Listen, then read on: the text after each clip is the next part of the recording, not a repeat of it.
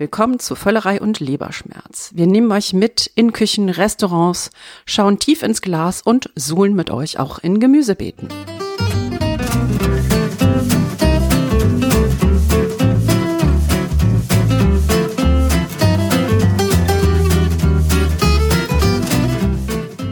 Herzlich willkommen zu einer neuen Ausgabe von Völlerei und Leberschmerz. Heute mit Carmen Hillebrand, der Expertin für alles, was hochprozentig und trinkbar ist. Und Thomas Knüver, der zuständig ist dafür, dass kein guter Gastronom hungern muss. Und Lee, die die Expertin für alles ist. Und die einzige, die sich selbst vorstellen muss, wie wir gerade festgestellt haben. Wir haben jetzt Lee so ein bisschen gedisst. Das wollten wir natürlich nicht gerade in dieser nachweihnachtlichen Zeit, wo wir ja alle so wahnsinnig friedlich gestimmt sind, nicht wahr? Absolut. Und gut genährt. Also bis Silvester nähere ich mich noch weiter gut. Ich ernähre ich eigentlich immer gut. Ich gönn mir was. Ja, tun wir das nicht alle in diesen Tagen? Ja, heißt das nicht gönn dir einfach, ne? Ich wollte So, gerade sagen, Hashtag gönn Gönnung. dir. Also gönn dir etwas, ne? Aber gut. Ich finde, das. wir sollten uns heute gönnen. Mhm. Wir sollten uns heute gönnen ein tolles Gespräch mit einem tollen Interviewgast. Ah, genau. Und da haben wir jemanden mitgebracht. Und das wird, glaube ich, jetzt ganz lang und ganz spannend werden, weil er zu den bekannten Persönlichkeiten der deutschen Gastronomie zählt. Und er ist keine Katze, auch wenn ihr jetzt vielleicht ein kleines Miauen im Hintergrund hört. Das ist, Das ist Stella. Stella, Lies Hauskatze, die hier mal vorbeigeschaut hat. Nein, wir reden mit Miguel Calero.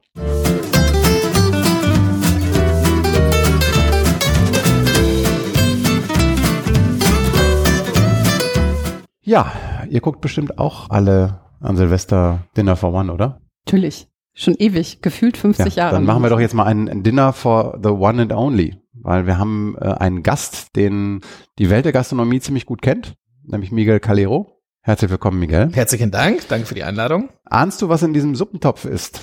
Ich schätze, dass es etwas Flüssiges mit Einlage sein wird. Genau, weil ähm, beim Dinner for One gibt es äh, ein Gericht, das in Deutschland wenig bekannt ist und was das ist, das hören wir uns jetzt mal an. You may now serve the soup. Thank you, Miss Sophie. It's all ready for you. Some of your favourite soup, I believe. I... Mulligatawny soup. Thank you, James. Mulligatawny, Mulle, Mulle. Mulligatawny. You're American. That's much more English, I'd say. Die Anglistin kommt hier durch. Was Ähm, ist denn das dann? Ja, das ist eine. What will we have with it? Was sagt Miss Sophie? I think we'll have sherry with the soup. Sherry with the soup, yes, yes. Und Dafür, Dafür haben passt wir den natürlich. Spanier am Tisch. Miguel, bist du gebürtiger Spanier? Ich bin gebürtiger Sauerländer. Ja, also ich bin im Sauerland geboren, was ähnlich äh, wie Spanien ist. Sauerland ist ja im Grunde das Spanien Deutschlands. Genau. Mein Vater ist 69 nach Deutschland gekommen, ist dann zurück nach Spanien, hat meine Mutter 71 geheiratet, sind dann zusammen nach Deutschland gekommen und äh, ich habe noch einen älteren Bruder, der 72 zur Welt gekommen ist und ich bin 77 zur Welt gekommen in der wunderschönen Bundesrepublik Deutschland. Wenn man heute in ein Sterne-Restaurant geht ähm, und irgendjemanden fragt, äh, kennst du Miguel Calero, ist die Wahrscheinlichkeit hoch, dass der oder diejenige sagt, ach, der Miguel. Woran liegt denn das? Ich befürchte, dass ich mich so schlecht benehme, dass ich so einen bleibenden Eindruck bei vielen hinterlasse, weil man, man merkt sich ja meistens immer die negativen Dinge und nicht so die positiven Dinge. Nein, das liegt wahrscheinlich ein bisschen daran, dass ich das große, große Glück habe, in einem sehr faszinierenden Beruf arbeiten zu dürfen. Und das mache ich jetzt schon seit über 20 Jahren. Da ist es halt natürlich so, dass man die meisten Leute natürlich öfter mal trifft, weil die Branche natürlich schon in sich, wie alle anderen Branchen auch, sehr, sehr klein ist und deswegen nach über 20 Jahren begegnet man natürlich immer auch wieder auf Festivals, auf anderen Veranstaltungen, auf Galas immer die gleichen Leute und deswegen ist man da Was ist denn das für eine Branche? Bist du Pharmavertreter? fast, ja, fast, ja. Wir geben zumindest etwas Glückshormone den Menschen, äh, nicht in Pillenform, aber nach einem schönen Essen in Restaurants, muss ich fairerweise dazu sagen, habe ich schon sehr, sehr viele glückliche Augen gesehen in, in meinem beruflichen Leben. Und das waren viele, weil um mal konkret zu werden, was hast du beruflich gemacht, bevor du das machst, was du jetzt gerade machst, worüber wir dann gleich reden? Kleiner bin, ich bin witzigerweise Hotelfachmann. Also ich habe die Ausbildung zum Hotelfachmann gemacht. Aus dem Grund, weil die wunderschöne Welt der Hotellerie mich immer fasziniert hat, in fremde Länder zu reisen und immer in Hotels zu übernachten und auch gut zu essen. Ich wusste nur nicht genau, auf was ich mich spezialisieren wollte. Und die Hotelfachmann-Ausbildung gibt jungen Leuten die schöne Möglichkeit, in ein Hotel mal reinzuschnuppern und in alle Abteilungen mal zu gucken. Das bedeutet, du bist mal in der Rezeption, du bist logischerweise auch mal im Housekeeping.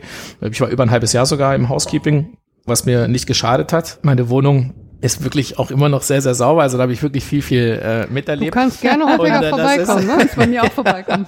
Es riecht übrigens sensationell. Ja, muss ich auch sagen. Ganz darf, toll. Ja. Carmen ja. hat das ja recherchiert, das Originalrezept Ja. von Miss Sophie. Ja, Perfekt. wer weiß, ne? Also es Obstsalat, gibt gar perfekt. nicht das Rezept. Es ist ein tamilisches Rezept. Mulligatawny ist auf Tamilisch Pfefferwasser. Es ist aber eine britische Erfindung natürlich. Mhm. Okay. Und äh, die haben da Curry gegessen in Indien und das war denen alles zu scharf und deswegen haben sie diese Kreationen gemacht.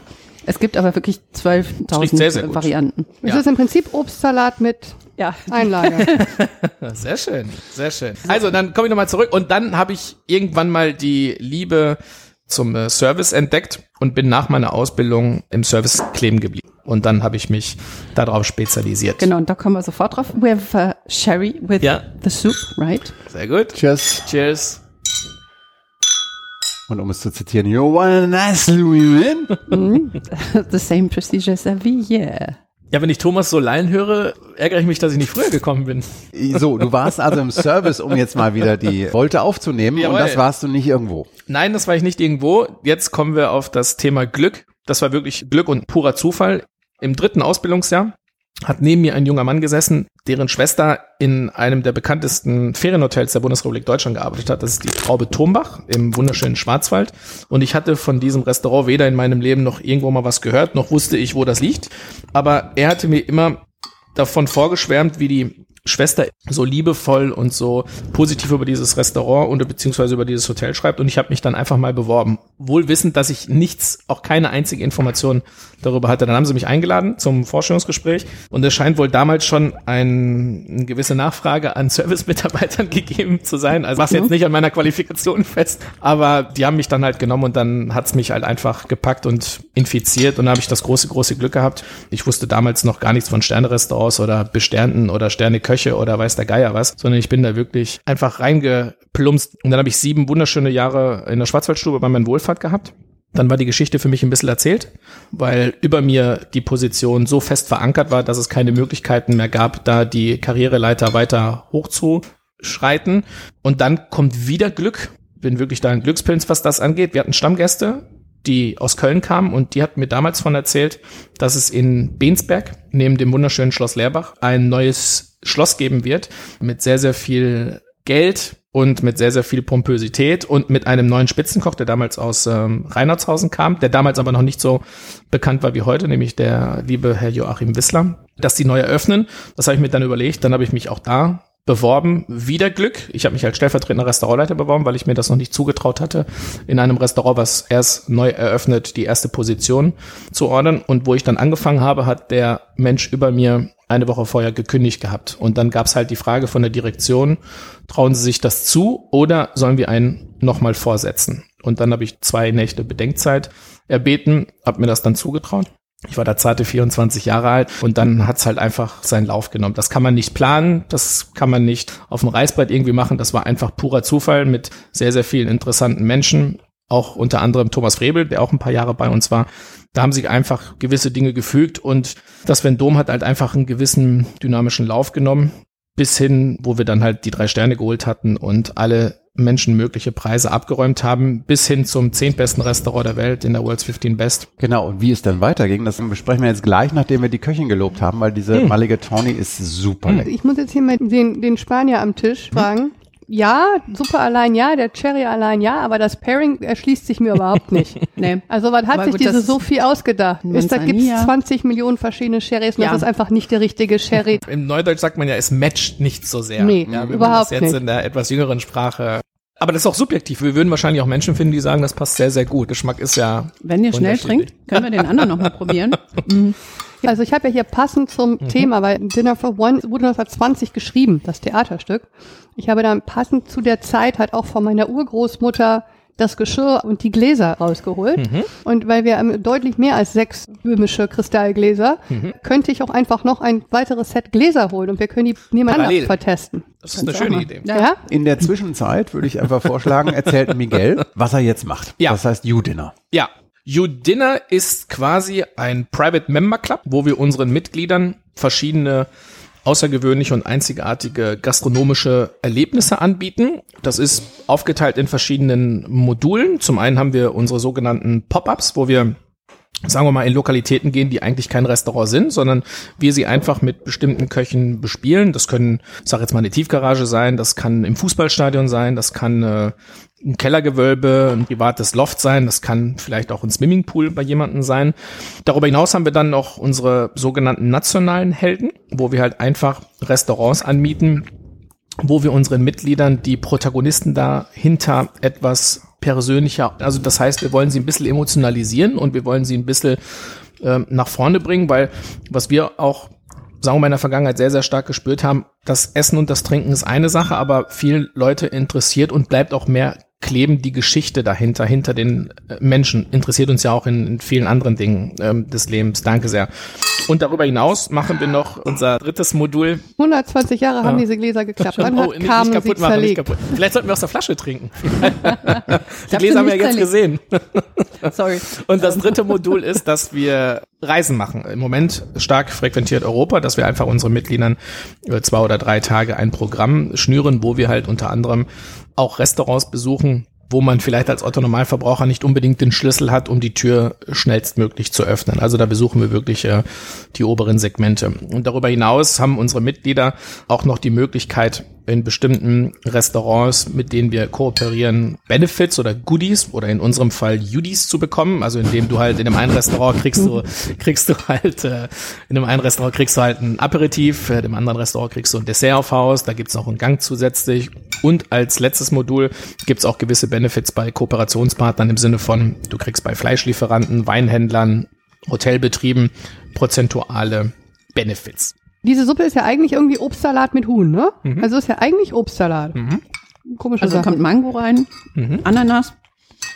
Äpfel. Aber wie gesagt, das ist jetzt eine Hühnersuppe und es gibt von Jamie Oliver zum Beispiel in dem zu Gast bei Jamie Mhm. gibt's ein Rezept mit Rind und äh, Kürbis. Das nennt er irgendwie Hearty äh, Mulligatawny. Mhm. Also mich erinnert das an den Hongkong-Teller meiner Mutter. Da habe ich auch dran gedacht. Das, das, als ich das Rezept gesehen habe, habe ich gedacht, da geht Carmen das Herz Gucken auf. wir mal, ob der, ob der andere Sherry jetzt besser Der hat eine ganz passt. andere Farbe, der ist viel Ja. dunkler, dieser zweite Sherry. Der ist viel süßer an der Nase. Ja. Und da frage ich mich, ob der erste Sherry, kann das sein, dass der oxidiert ist? Ist nee, der um? der, der soll so sein. Mein gut, der ist bei so einem Fassabfüller gekauft. Jetzt nicht Lustau wie der zweite, das ist schon ein sehr guter, also der Top-Port, würde ich sagen. Und das ist ein Medium Dry, das ist was anderes halt. Ken- Kennst du dich mit Sherry aus? Alle Spanier kennen sich mit Sherry aus, auch wenn sie im Dingsbums geboren sind, im Sauerland. Also, Ja, das stimmt, ja, das stimmt. Ja, wobei ich bin weit weg äh, davon, mich bei solchen Diskussionen einzulassen. Entweder gefällt einem was oder nicht, aber dass man da jetzt, ähm, wie in großen Diskussionen immer, dass da jeder Recht halten muss, da bin ich sehr entspannt. Aber ich finde, man muss fairerweise dazu sagen, der zweite passt deutlich besser. Das dachte ich nämlich auch, bis ich nochmal Dinner for One nachrecherchiert habe. Hättest du mal den Vino gekauft, der würde dann auch ein bisschen besser schmecken als das, was ich äh, habe. Wir werden ja auch noch Eingang haben, mein anderes Getränk dazu. Aber Sherry, es ist ja ein Verschnitt, das ist ja ein gespritteter Wein. Mhm. Ich mag Sherry gerne. Ich weiß nicht, wie geht's euch? Ich habe in den 90ern unheimlich viel Sherry getrunken. Jetzt heutzutage ist das überhaupt nicht mehr in. Nein, es ist nicht so richtig meins. Also äh, dann lieber Mhm. ein schönes Weinchen dazu. So am Nachmittag, weißt du, zum Tee. Und ihr solltet mehr Sherry trinken. Und da trinkt man noch Eierlikör. Da hatte meine Uroma unter dieser äh, Großvateruhr, die da steht, diese alte Wanduhr da, Schlaguhr, wie das Ding heißt. Da unten in diesem Fach standen immer drei Flaschen mit Likörchen, die meine Uroma selber gemacht hatte. Und einer davon war Eierlikör. Also da schau auch kein Sherry. Da Ja, aber selbstgemachter Eierlikör, super. Ich meine einfach nur, trinkt bitte alle noch mehr Sherry, weil es gibt weniger Sherryfässer. Das heißt, Whisky kriegt weniger kein Whisky. Finish mehr in Whisky. Natürlich geht's um Whisky. Deswegen werden jetzt mittlerweile so Ternfässer genommen und so. Es ist alles hübsch, aber ich mag auch mal so einen schönen Ja. Oloroso oder Ja. Pedro Jimenez, dieser ganz süße Sherry, so, so sirupartig ist. Das sind so Trauben gequetscht. Ne? Ja, davon gibt's ein paar Fässer sicherlich, aber nicht genug. Ja. Also ich glaube auch, fairerweise muss man dazu sagen, dass die Produkte natürlich in einem Heimatland immer ein bisschen besser schmecken. Von daher bin ich da bei Thomas Seite. In Deutschland trinke ich auch lieber ein Weinchen, schön Riesling vorweg. Aber wenn ich in Spanien bin, wenn es halt natürlich im Sommer relativ hitzig ist, trinke ich auch gerne mal zum Aperitif mal einen Sherry. Aber es ist für mich kein Essensbegleiter, muss man fairerweise Ja, so ein Fino ist auch tatsächlich für ein Aperitif. eher, Genau, ne? es ist ein Aperitif oder halt ein Nachmittagswein, wenn du vor der Siesta noch mal kurz Das eine ja. Bettschwere benötigst. Ja. Die Briten Dann haben halt einfach einen Schuss. Vor allem mittags, dann nachmittags, nachmittags. Ich kann da nur empfehlen, gerade äh, auf Netflix The Crown, die aktuelle Staffel, sehr, sehr. Sehen Aber wenn man dir im Social Web folgt, hat man eigentlich den Eindruck, dein Leben besteht nur aus Essen. Mhm. Jeden Tag titschst du durch Europa und isst immer woanders. Ja, meine Mutter hat, ich verheimliche, dass wir Drillinge sind. Nein, es ist schon wirklich so, dass für Dinner, wir machen es zu zweit, ich habe noch einen ähm, Geschäftspartner und wir haben ja natürlich auch noch einige Mitarbeiter, aber man kann sich das immer so vorstellen, ich erkläre es mal relativ einfach. Wir haben ein Restaurant, das täglich wechselt. Das bedeutet, das Restaurant ist für mich heute Abend nach dem Mittagessen. Wir haben heute eine Veranstaltung hier in Düsseldorf, aber morgen könnte ich in Stuttgart sein. Ich könnte am Montag in Barcelona sein, äh, Mittwoch in Mailand, weil unser gastronomisches Restaurant oder das, was wir anbieten, natürlich jeden Tag woanders ist. Und das bedeutet halt natürlich, dass man, wenn man von außen da drauf guckt, wie wir uns bewegen oder wie wir reisen, es natürlich so aussieht, dass wir immer was anderes machen. Aber auf der anderen Seite kenne ich eine enorm hohe Anzahl an Menschen, die gehen jeden Tag in das gleiche Restaurant. Bei uns ist es halt einfach nur die Lokalität. Das klingt fast wie Laden ein. Also im Prinzip seid ihr ein Pop-up-Restaurant, was aber nicht Pop-up-Restaurant ist, sondern ihr poppt mit euren Gästen in verschiedene Restaurants rein. Ein Reinguck-Restaurant. eine, eine gewisse, also äh, auf den Punkt bringen werden wir es natürlich nicht, aber das ist halt schon so, dass wir sehr, sehr viel Wert darauf legen, dass wir eine Gemeinschaft geschaffen haben von Ess- und Trinkliebhabern und diesen Menschen möchten wir einfach gewisse Dinge rund um das Thema Essen und Trinken ermöglichen. Das muss nicht exzessiv sein, wie in bestimmten anderen Dingen, dass man jetzt analysiert, was gibt es hier halt. Wir haben auch eine enorm hohe Anzahl an Menschen, die einfach nur wegen der Gesellschaft kommen, weil sie halt einfach sagen, wir sind normalerweise immer zu zweit und sind schon seit 20, 25, 30 Jahre lang verheiratet. Für uns ist es auch ein sehr, sehr großer Genuss mit anderen Menschen, die ähnlich ticken wie wir, weil wir das unter Umständen mit unseren besten Freunden oder mit unseren Nachbarn oder mit unseren Familien nicht machen können. Wir haben verschiedene Typen, die in irgendeiner Art und Weise immer sich für ein paar Stunden gemeinsam an den Tisch setzen, um alle gemeinsam etwas Einzigartiges zu erleben, nämlich die Liebe zu essen und trinken. Und danach geht man wieder in verschiedene Richtungen und das ist dann auch ähm, Mhm. gut so.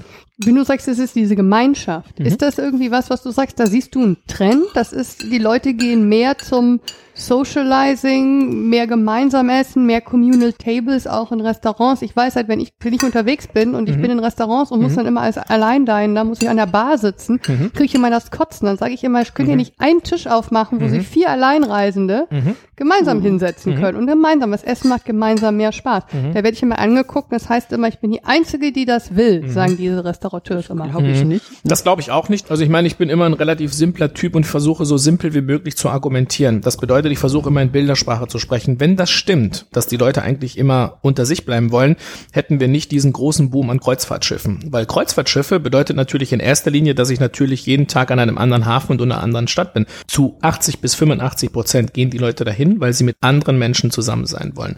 Kein Mensch will da am Zweiertisch sitzen. Die wollen Zehnertisch haben, die wollen Zwölfertisch haben. Und das bedeutet, dass die Leute eigentlich natürlich in irgendeiner Art und Weise dieses Gemeinschaftsgefühl auch erleben. Und das, was du gerade gesagt hast, es gibt ja schon eine relativ hohe Anzahl von Restaurants, auch in einem höheren Segment, die, sagen wir mal, ein Jetzt nennen wir es mal Englisch, Share Table schon anbieten. Das bedeutet, wir reden von superlativen Restaurants, die zu den zehn besten der Welt gehören, wo es immer einen Tisch gibt. Das hat zwei Gründe. Punkt eins, Restaurants haben kein großes Interesse daran, einzelne Personen zu beherbergen. Aus einem Grund, weil dir Umsatz fehlt. Ja, deshalb sitzt man immer allein an der Bar. Genau, also allein ist immer sehr, sehr schwierig. Und Punkt zwei ist es halt einfach so, dass sie sich dann auch sagen, okay, wenn mehrere Leute alleine kommen, dann wollen wir nicht vier Einertische haben, sondern wir versuchen einen Vierertisch zu haben. Das sind Spielregeln und das ist auch völlig in Ordnung. Es gibt eine sehr, sehr hohe Anzahl an Restaurants. Das passiert im Ausland mehr wie in Deutschland. Da gibt's überhaupt keinen Tisch für eine Person. Das heißt, du kannst gar nicht mit einer Person reservieren. Das wird dir, sagen wir mal, wird dir gar nicht ermöglicht.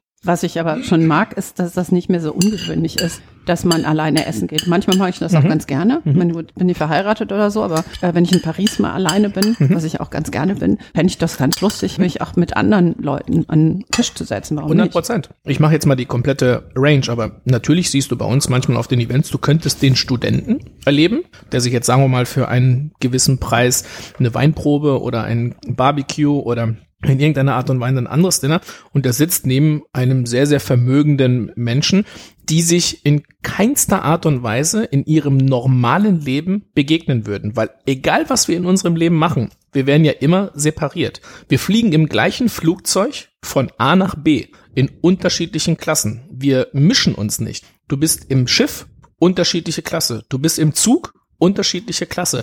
Bei uns im Restaurant ist es halt einfach so, du hast einen langen Tisch und da sitzt halt einfach der Student neben dem Multimillionär und die duzen sich, was sie in ihrem normalen Leben ja auch nicht machen würden, verbringen einfach zwei, drei, vier wunderschöne Stunden miteinander, immer mit der Prämisse Genussmenschen, essen und trinken gehen dann durch die Tür, verabschieden sich, sehen sich vielleicht unter Umständen nie wieder, haben aber trotzdem einfach drei oder vier schöne Stunden gehabt. Ja, weil das Essen macht ja alle gleich. Das ist ja schon wahr, ne? Das Ihr stimmt. habt, habt auch eine sehr lustige Geschichte, die muss ich noch erzählen. Ich erzähle mal so gerne Anekdoten. Und zwar war ich im Next, ich habe lange in Chicago gelebt, war im Next Restaurant von Grant und der hatte äh, sizilianisches Essen und da musste ich unbedingt hin, weil ich hab lange in Italien gelebt. So, und da hatte ich halt keine Tickets bekommen, weil die haben ja das Ja, Talk gehabt, ja. die haben ja Talk erfunden Ja. im Prinzip. Und, ähm, und dann gibt's aber diese Facebook-Seite, wo du halt sagen kannst, Die haben was erfunden? Talk, Das dieses ist ein Be- Buchungssystem, ein Buchungssystem. amerikanisches Buchungssystem. Ah, okay. Da sind mehrere Gesellschafter drin, aber Das unter anderem gibt's jetzt Grand in Deutschland jetzt auch. Jedenfalls habe ich dann über die Facebook-Seite ein Ticket bekommen zum Kitchen Table, wo einer dann halt den Kitchen Table bei Next hatte, wo dann eben acht Plätze waren und zwei Leute waren ihm abgesprungen.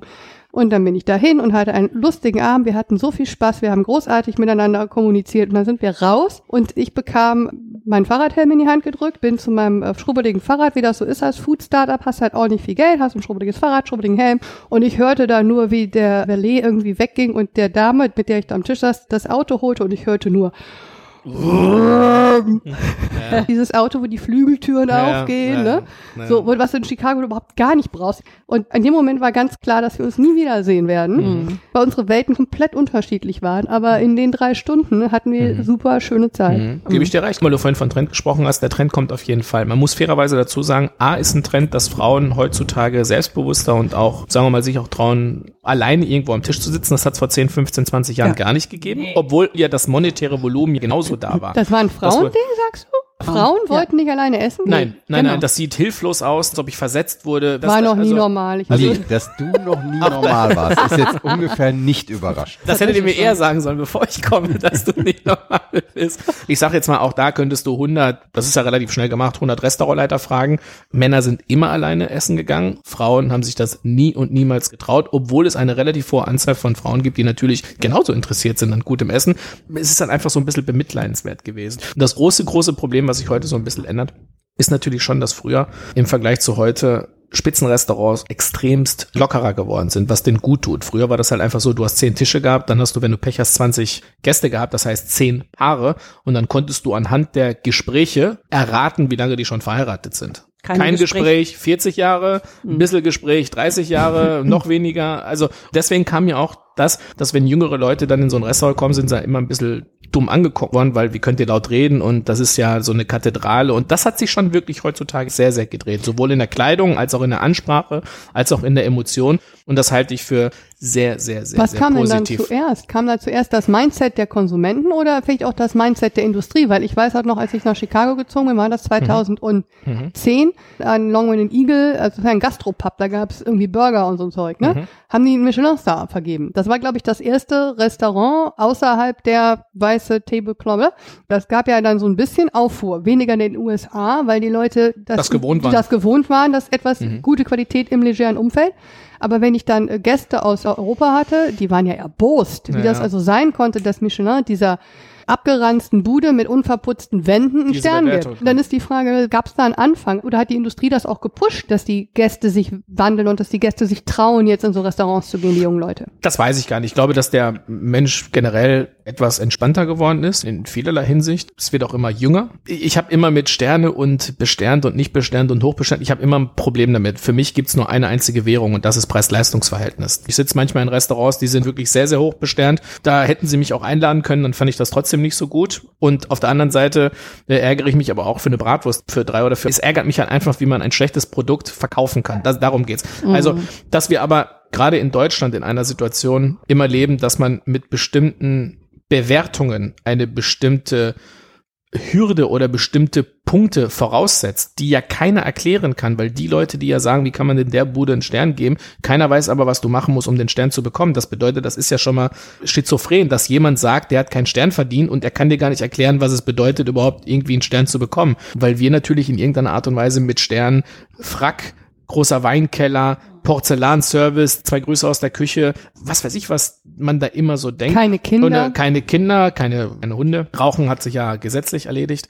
Aber das ist eigentlich das Schizophrene und genauso muss man halt auch, sage ich wirklich sehr, sehr viel und sehr, sehr oft bei unseren Events, Gäste müssen sich auch leider Gottes gefallen lassen, oft in ein völlig falsches Restaurant zu gehen, weil sie sich vorher nicht richtig erkundet haben. Dass man in ein Restaurant geht, aufgrund, weil irgendein Führer, den man mal gehört hat, gastronomischer Führer, eine Bewertung gibt, und genau deswegen möchte ich dahin, obwohl ich in meinem Leben alles das, was dort angeboten hat, überhaupt nicht mag, halte ich für schizophren und gaga dahin zu gehen. Und das muss man manchmal auch Gästen sagen. Wenn ich keine Schalen und keine Krustentier mag, muss ich nicht in ein dreifach besterntes Restaurant nach Marseille oder in die Bretagne oder von mir aus äh, nach Hamburg. Die Leute gehen aber irgendwie hin, weil sie sagen, da ist eine Bewertung jetzt gefallen und deswegen möchte ich dahin.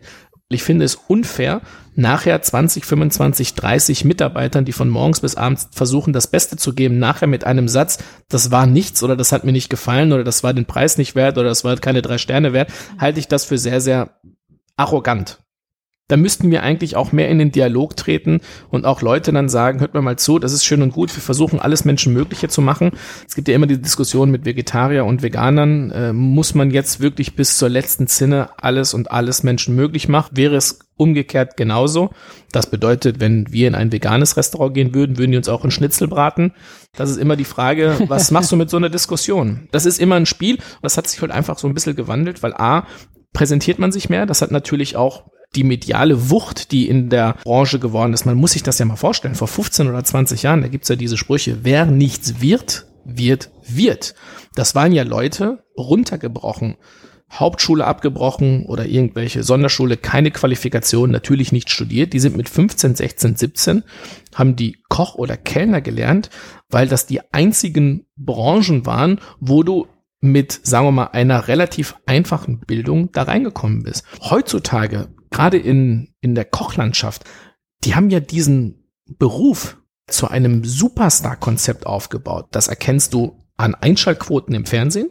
Das ist belegbar an Kochbuchverkäufen, das ist belegbar an Magazinen und das ist belegbar, wie viele Leute sich letztendlich für Küchen und Essen und Trinken interessieren. Das heißt, die haben aus einem relativ einfachen Berufszweig den Status eines Kochs wirklich als Superlativ und als Star hingestellt. Aber kochen tut trotzdem keiner. Das ist eine andere Sache. Das ist Und auch, die das sitzen ist, alle mit der Chips-Tüte vor- in teuren Das- Küchen und haben ihre Kochbücher an der Wand. das, das ist aber natürlich das Boulevardeske. Das ist wie wenn ein 120 Kilo schwerer Mann dir sagt, den Elfmeter hätte ich reingeschossen und der hat seit zehn Jahren seine Schuhe nicht mehr zugebunden. Also das ist, das, das ist in allen Berufszweigen so. Aber Essen und Trinken ist auf dem Vormarsch, nicht nur in Deutschland, flächendeckend bleiben wir mal auf unserem Kontinent in Europa. Das sind Stars, so viele Fernsehsendungen äh, mit Koch. Shows und was weiß ich irgendwas. Aber klar, ich gebe dir vollkommen recht, es ist Boulevardesk geblieben. Verändert es was? Oder macht es einfach nur irgendwelche Showmans da draus? Oder verändert es ein Ess- und ein Konsumverhalten? Und das weiß ich nicht, ob es das tut. Also zumindest hat die Branche dahingehend geändert, dass man in der Bundesrepublik Deutschland, obwohl es im Ausland, leider Gottes, das haben wir nicht, diesen Makel kriegen wir nicht los. Wenn du im Ausland jemand nach deutscher Küche fragst, kommt Sauerkraut, Würstchen, Bier. Finde ich sensationell. Aber wenn man sich die Bundesrepublik Deutschland gastronomisch anguckt, was in den letzten zwei Jahrzehnten passiert ist, flächendeckend kannst du so sensationell gut in diesem Land essen. Und da muss man schon sagen, hat es natürlich eine große, große Wirkung gehabt. Nur mal auf Zahlen zu sprechen. Wir haben über 300 besternte Lokale. Das ist echt eine Ansage. Ja, da haben wir noch kein Szene-Restaurant genannt, da haben wir noch kein Bistro genannt, da haben wir noch gar nichts genannt. Flächendeckend von Norden bis Süden gibt es heutzutage keine Fläche mehr, wo du nicht wirklich sehr, sehr gut, sehr ambitioniert und qualitativ sehr, sehr hochwertig essen kannst. Und das hat natürlich zur Folge, dass man wirklich sich mit Essen und Trinken auseinandersetzt. Hat diese Flut an Restaurants eine Berechtigung im Sinne von, verdienen die eigentlich Geld? Sind die immer ausgebucht oder sind das irgendwelche Investment- und äh, Showcase-Projekte? Und 2020 wird das Jahr des großen Restaurantsterbens. Projektsterbens, weil viele davon sind ja so ein bisschen Vanity-Projects teilweise. Ne? Wir kaufen uns ein Ding, dann machen wir uns hier so ein Restaurant und da kaufen wir uns den Chef ein. So, beobachtet es in den USA, ich glaube, bin ich stärker, was das betrifft, verwurzelt. Da ist im letzten halben Jahr in den Großstädten das große Restaurantsterben losgegangen und das wird nur noch schlimmer, weil es einfach viel zu viel Konzepte gibt, viel zu viel Restaurants und einfach im Endeffekt doch nicht genug Leute, die ihr Verhalten ändern. Tatsächlich zu sagen, wir geben mehr Geld für Essen aus, wir kaufen hochwertiger, wir gehen häufiger hochwertig essen. Die gucken sich das an, die kaufen sich die Kochbücher, die folgen diesen Instagrammern, aber sie fressen trotzdem den normalen Scheiß weiter. Ja, gebe ich dir teilweise recht. Aber Deutschland hat einen großen Vorteil im Vergleich zu anderen Ländern, die man beobachten kann. Wenn man die Nachbarländer beobachtet, jetzt bleiben wir mal bei uns. Ja, Amerika ist für mich auch immer sehr, sehr weit weg oder Indien oder Asien Mhm. natürlich. Wir müssen uns ja auch immer mit denen messen, die um uns herum sind. Ja, das ist natürlich jetzt Niederlande, Belgien, Österreich, von mir aus Frankreich, Spanien, Italien. Bleiben wir mal auf unserem äh, Kontinent. Ist es halt natürlich so. Und jetzt kommen wir wieder auf das, soll man das sagen? Soll man da stolz drauf sein? Ja, sollte man. Der Deutsche neigt immer so ein bisschen zum gebuckelt sein. Wir haben deswegen nicht diese Probleme, die anderen europäischen Länder hatten, weil wenn du dir die Spitzengastronomie in Nachbarländern anguckst, haben die eine deutlich größere prozentuale Anzahl an internationalen Gästen als die Bundesrepublik Deutschland bedeutet. Und da gebe ich dir recht. Wenn in Nachbarländern irgendwo auf der Welt etwas passiert, spüren die das sofort. Können uns dran erinnern, Fukushima da diese Katastrophe. Paris hat einen Einbruch von über 50 Prozent. Wir reden jetzt nur von Gastronomie, da reden wir noch nicht von Shoppen, da reden wir noch nicht von irgendwelchen Luxuskonsumgütern. Da ist eine Stadt implodiert, weil ein Kontinent nicht zu dir kommt. Diese Probleme haben wir in Deutschland nicht und deswegen bin ich eigentlich ein positiv denkender Typ und ich glaube, dass das ein Riesenvorteil von uns ist, weil das, was wir ja eigentlich schaffen müssen, ist ja eigentlich nur 10, 15 oder 20 Prozent mehr internationale Gäste in unser Land zu bewegen, um flächendeckend die Qualität der Gastronomie so zu halten, dass kein Restaurant in irgendeiner Art und Weise Schiffbruch allein könnte, sodass man schließen muss. Also, dass man immer und immer wieder sagt, die Spitzengastronomie ist subventioniert und damit verdienst du kein Geld, das ist natürlich immer so ein Pauschalurteil. Also, jeder muss doch alle Sinne beisammen haben, um zu wissen, dass nicht alle 300 besternten Lokale in Deutschland plus die Tausende von Szene-Restaurants, die wir haben, die sind doch nicht defizitär. Wenn ihr Leute kennt, die von sich behaupten können, es ist mir egal, wie viel Geld ich verliere, immer Visitenkarte von mir geben, unterhalten wir uns immer gerne. Wir dürfen das nicht verkennen. Sie sind schon erfolgreich. Dass es da bestimmt andere Modelle gibt und dass bestimmt der ein oder andere, wenn er, sagen wir mal, solitär, das ist ja immer dieses typische Beispiel, dass man sagt, wenn man jetzt ein Restaurant aus dem Hotel rausnehmen würde, wäre das in der Innenstadt auch wirtschaftlich tragbar? Die Frage stelle ich mich gar nicht, weil ich meine, das, das, das ist doch nicht das Problem, worüber wir uns unterhalten müssen. Wenn ein Restaurant in einem Hotel ist, dann ist es halt so, defizitär oder nicht defizitär. Man merkt ja auch in Deutschland, dass zum Beispiel die Spitze gefestigt ist. Nehmen wir mal ein paar Beispiele. Whistler, nächstes Jahr 20-jähriges. Elverfeld, 20 Jahre. Christian Bau, Klaus Erfurt, alle über 10 Jahre schon in, also wir haben nicht mehr diese Schwankung. Ich glaube, dass wir zukünftig, gerade jüngere Leute, deutlich mehr draußen essen werden. Das liegt aber daran, dass sich jüngere Leute zukünftig keine großen Wohnungen mehr leisten können. Weil natürlich das finanzielle Volumen aufgrund deines Gehaltes knapper wird.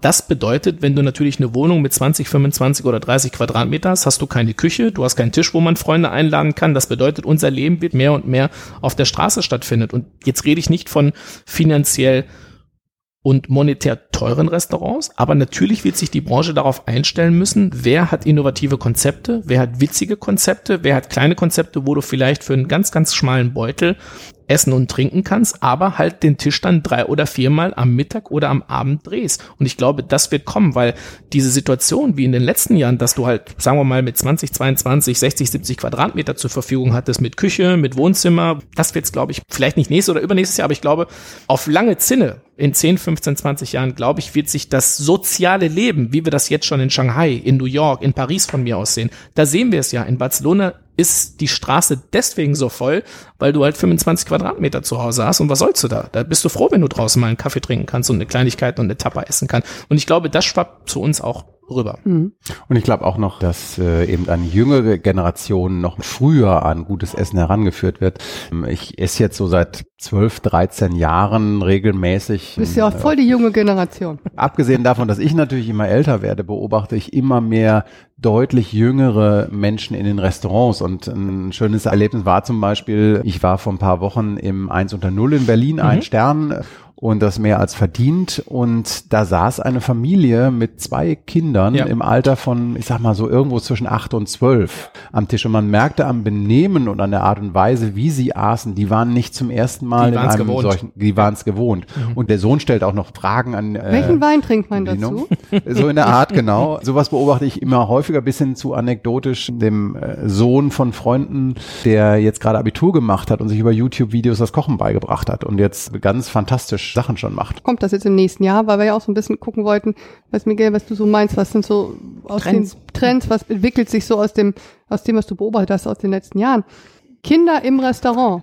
Ja oder nein? Weil diese Entwicklung, die Thomas beschrieben hat, dass ein Achtjähriger lernt, wie er sich benimmt, das kannst du nicht machen, wenn du den Leuten nicht die Möglichkeit gibst, rauszugehen. Und es gibt jetzt immer mehr diese Diskussion, erlauben wir Kinder in Restaurants, verbieten wir Kinder in Restaurants? Aber ist das nicht eher die Diskussion, erlauben wir Kinderwagen in Cafés? Ich glaube, die Alles. ist größer, weil es da Ja, ich Ja. glaube, das ist eine andere Diskussion, weil der Kinderwagen im Café ist, glaube ich, die Frage, Wolltest du dass nicht die vorbei? Ich Leute nicht, die Leute nicht wissen, ob der Kinderwagen einfach Platz wegnimmt.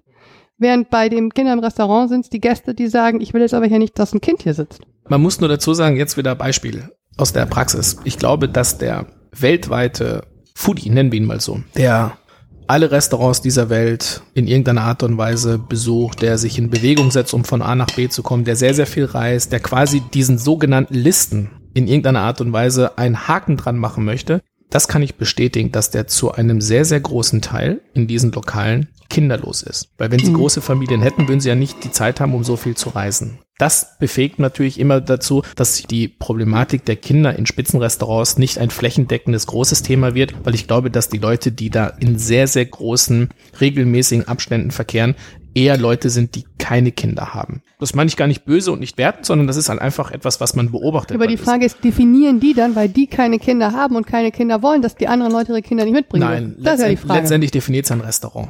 Ich weigere mich immer zu akzeptieren, dass man dem Gast so viel Möglichkeiten einräumt, dass er dir diktiert, was du zu tun und was du zu lassen hast. Ja, weil dann ist es ja nicht dein Restaurant. Ja, du bietest eine Leistung an und diese Leistung bietest du an im Sinne von gewissen Regeln, die du sagst. Und wenn du natürlich sagst, du erlaubst Kinder und du erlaubst Hunde und du erlaubst dies und das, hat jeder mündige Bürger das Recht, dich zu besuchen oder dich nicht zu besuchen. Und was ist dein Gefühl, basierend auf deiner Erfahrung und was du beobachtest? Die Diskussion und mehr und mehr Restaurants, die irgendwie Kinder offiziell verbieten, habe ich das Gefühl, dass das zunimmt. Ich glaube nicht, dass das zunimmt. Was zunimmt ist, dass wenn ein Paar es machen, die mediale Wirkung so groß ist, dass wir das Gefühl haben, dass es alle machen. Das ist ja immer diese Problematik der Wirksamkeit. Ja, letztendlich wird ja immer auch über Dinge von Leuten diskutiert. Das meine ich gar nicht arrogant und auch wirklich nicht äh, unhöflich.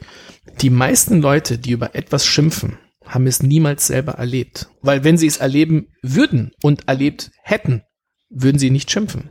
Das bedeutet, die Diskussion, erlaube ich Kinder in einem Spitzenrestaurant, kommt ja nie von den Leuten, die da drinnen sitzen.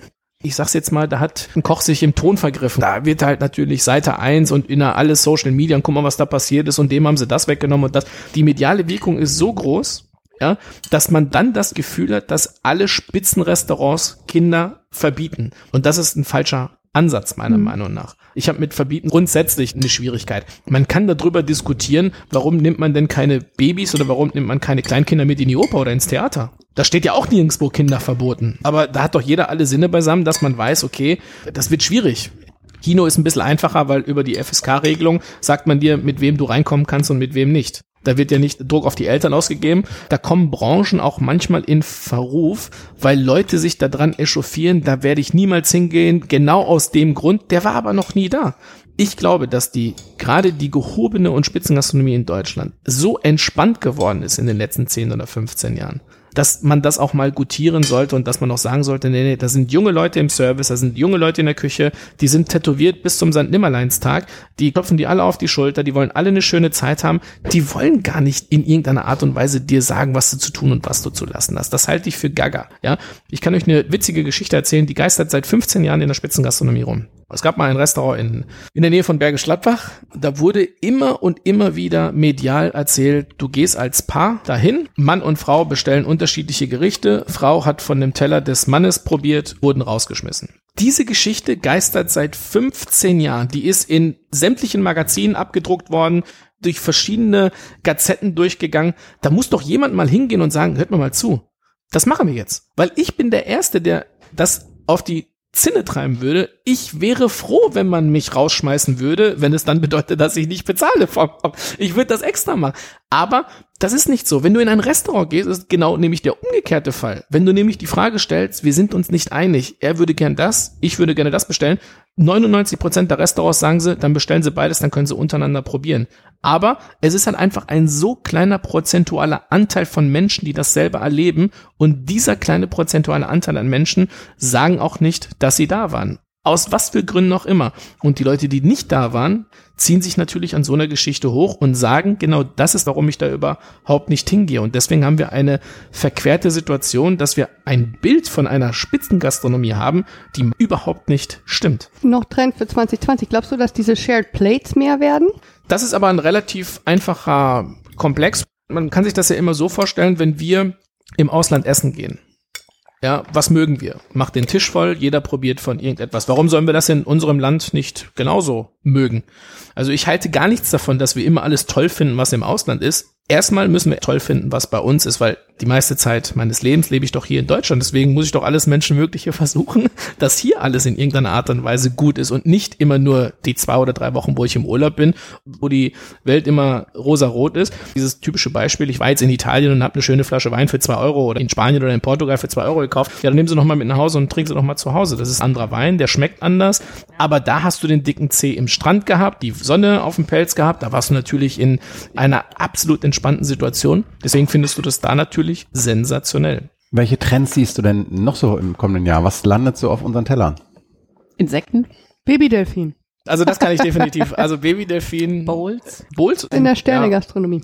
Also was ich mir wünschen würde, hypothetisch, ist, dass die Bundesrepublik Deutschland ja ein Land war von reisefreudigen Menschen. Und die schnappen ja immer etwas auf. Und das, was die natürlich irgendwo aufgeschnappt haben, haben sie natürlich in Deutschland in irgendeiner Art und Weise versucht, aus Respekt, weil man das ja sehr, sehr gut findet, neu zu machen. Das bedeutet, wir sind im Moment in einer Situation, dass man flächendeckend, flächendeckend alle internationalen Trends quasi fast bis zur Perfektion auf deutschem Boden wiederfindet. Wir haben asiatische Köche, hochbesternt. Wir haben frankophile Köche, hochbesternt. Wir haben die technischen Attitüde, die natürlich jetzt sagen wir mal mehr in Südeuropa zu finden waren, hochbesternt.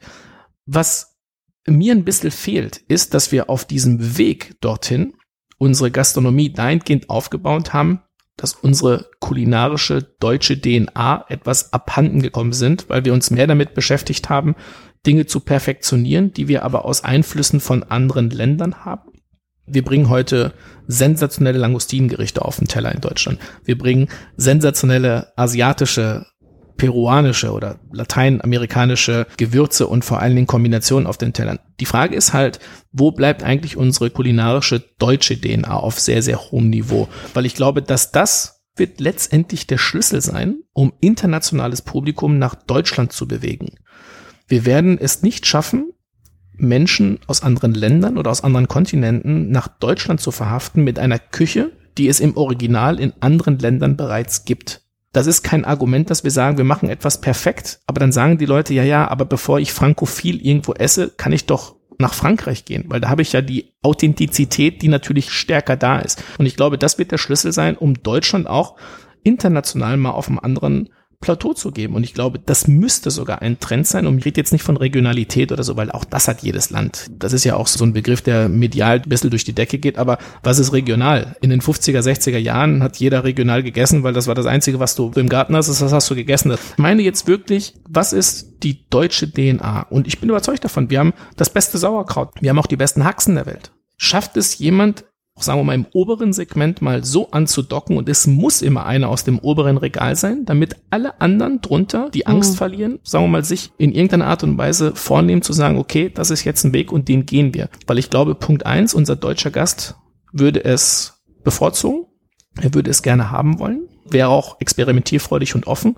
Und ich glaube, dass es der Schlüssel zum Erfolg ist, um internationale Leute in die Bundesrepublik Deutschland zu locken, um eine andere Art und Weise der Kulinarik in Deutschland zu präsentieren. Das ist ein sehr schönes Schlusswort, Ja, Miguel. finde ich auch. Vielen Dank, dass Ja, du bei uns warst. Ich bedanke mich für die Viel Einladung. Spaß heute Abend. Ja, genau. Ja. Viel Spaß Danke heute. sehr. Wenn ihr das hört, äh, ist das Event schon ein bisschen her, aber es geht heute das legendäre Schiffchen von Jean-Claude Bourgueil. Freue mich sehr. Ja, ich war letztes Jahr dabei. Also Ja. ich bin U-Dinner-Mitglied, muss ich glaube ich jetzt das Ja. Disclosure noch bringen und auch ein begeistertes. Ein Satz noch, was kostet das denn? 15 Euro im Monat Mitgliedsgebühr. Das äh, Essen natürlich obendrauf. Genau. Weiterhin viel Erfolg. Danke sehr. Ganz schönen lieben Dank. Abend. Euch auch. Bis ja? bald, Miguel. Dankeschön.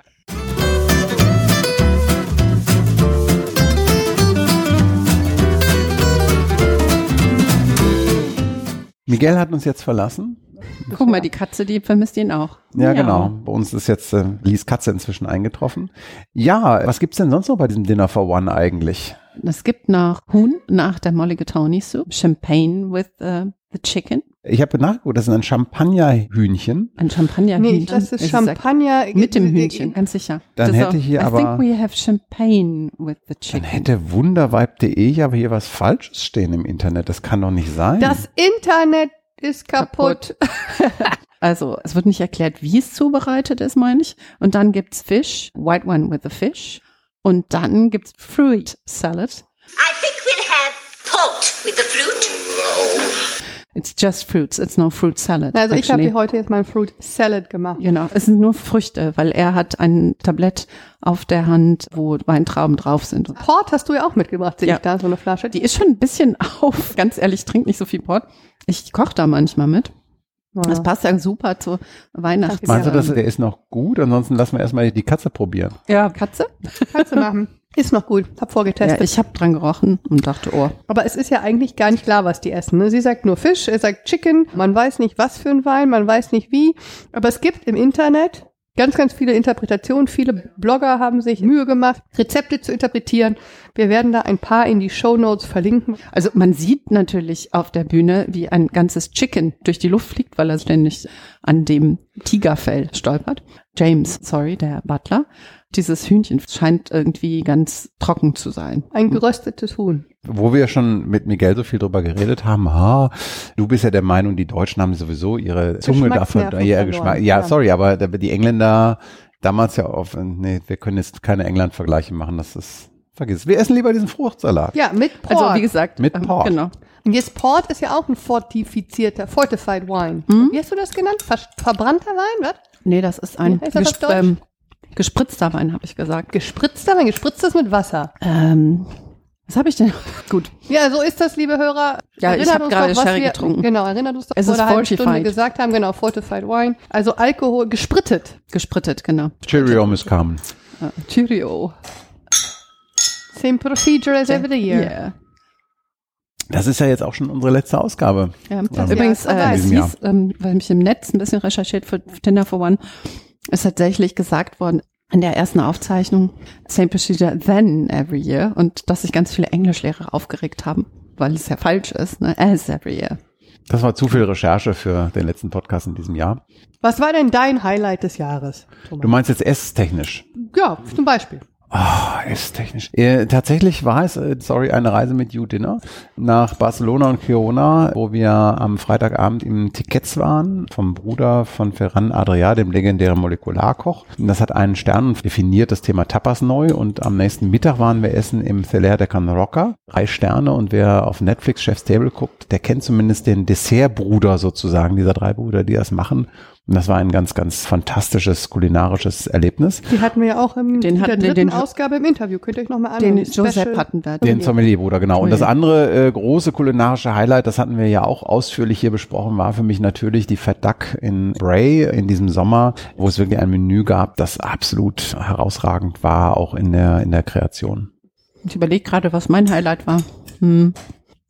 Ähm, das war auf jeden Fall in Paris, wo ich im Yamcha war. Und zwar nicht in dem Restaurant, was ihr vielleicht von Chef's Table France kennt, sondern in der Boutique. Das ist so ein kleines, vorgelagertes, Bistro-artiges Ding. Und da hatte ich Jiaozi, also diese Teigtaschen mit Szechuan-Soße und dazu einen Puerti. Und das war der Hammer. Und dann fand ich es auch sehr schön gegenüber Chihuahua heißt der. Wir sind äh, und Sophie heißt die, glaube ich. Er ist Chinese und sie ist halt Französin. Und äh, das war toll, die man aus dem Internet oder aus diesem Fernsehen vor sich zu sehen. Ich bin ein bisschen beleidigt, dass Carmen und ich durch Israel getobt Das sind. auch, Entschuldigung. Und das ist jetzt nicht ihr kulinarisches Highlight. Eine kulinarische Entdeckung und ein emotionales Highlight.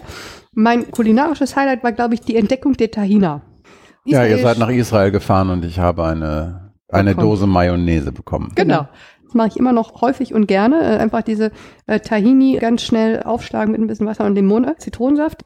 Und dann habe ich ja diesen Sommer mit meinem Vater einen Roadtrip gemacht von Chicago nach Nashville über Kentucky zurück. Da haben wir ja dann auch die Preservation Distillery besucht in der vorherigen Ausgabe, wie man Bourbon macht.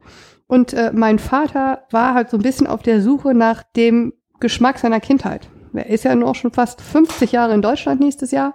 Und er suchte dieses Biscuit. Nicht dieses englische Biscuit, sondern so ein Buttermilk Biscuit, was du halt irgendwie mit Gravy zum Frühstück isst, also mit Mehlschwitze. Und wir haben Biscuit in Illinois gegessen. In jedem Restaurant haben wir ein Biscuit probiert. Du isst das zum Frühstück und tust Mehlschwitze drauf. Oder du tust ein Ei drauf. Ist das es im Brot? Süden. Ja, es ist wie so ein Brot. Also werde Fotos in die Shownotes tun, damit ihr seht, was ein Biscuit ist. Schwierig zu erklären. Naja, jedenfalls sind wir in Nashville ins Biscuit House, aber es ist ein Southern Biscuit. Und äh, an der vorletzten Stopp, bevor wir da zum Preservation Distillery sind in dem Hotel, sind wir dann am nächsten Morgen zum, zum Frühstück gegangen, weil es hieß, die machen auch Biscuits. Da habe ich halt gesagt, Daddy, wir müssen das jetzt probieren. Also haben wir uns aus dem Bett geschält, dieses Biscuit gegessen. Er hat da reingebissen, hat die Kellnerin angeguckt und hat gesagt, who made this biscuit? Und die Kellnerin war so ein bisschen irritiert meinte so, our pastry chef. Und meinte schon so nach dem Motto, soll ich den Pastry Chef holen? Bestimmt hier irgendwas nicht. Dann guckt mein Vater sie ganz verzückt an und sagt, well, he might be my mother. In dem Moment fiel der Kellnerin alles aus dem Gesicht. Da war eine Gruppe von drei Menschen. Das Gespräch verstummte. Alle guckten meinen Vater an mit Tränen in den Augen.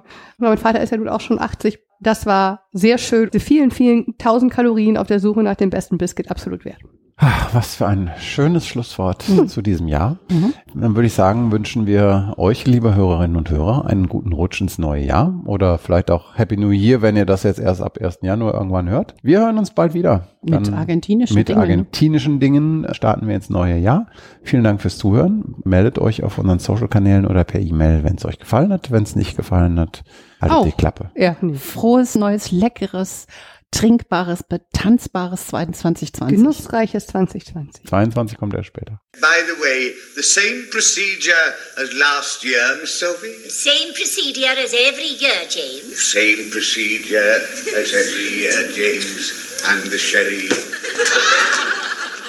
Noch ein Sherry. 2020. Kann- Noch, noch ein Port. Ja, Das während ich dem ja Sinne- noch ein Port trinke. Tschüss. Tschüss. Prost.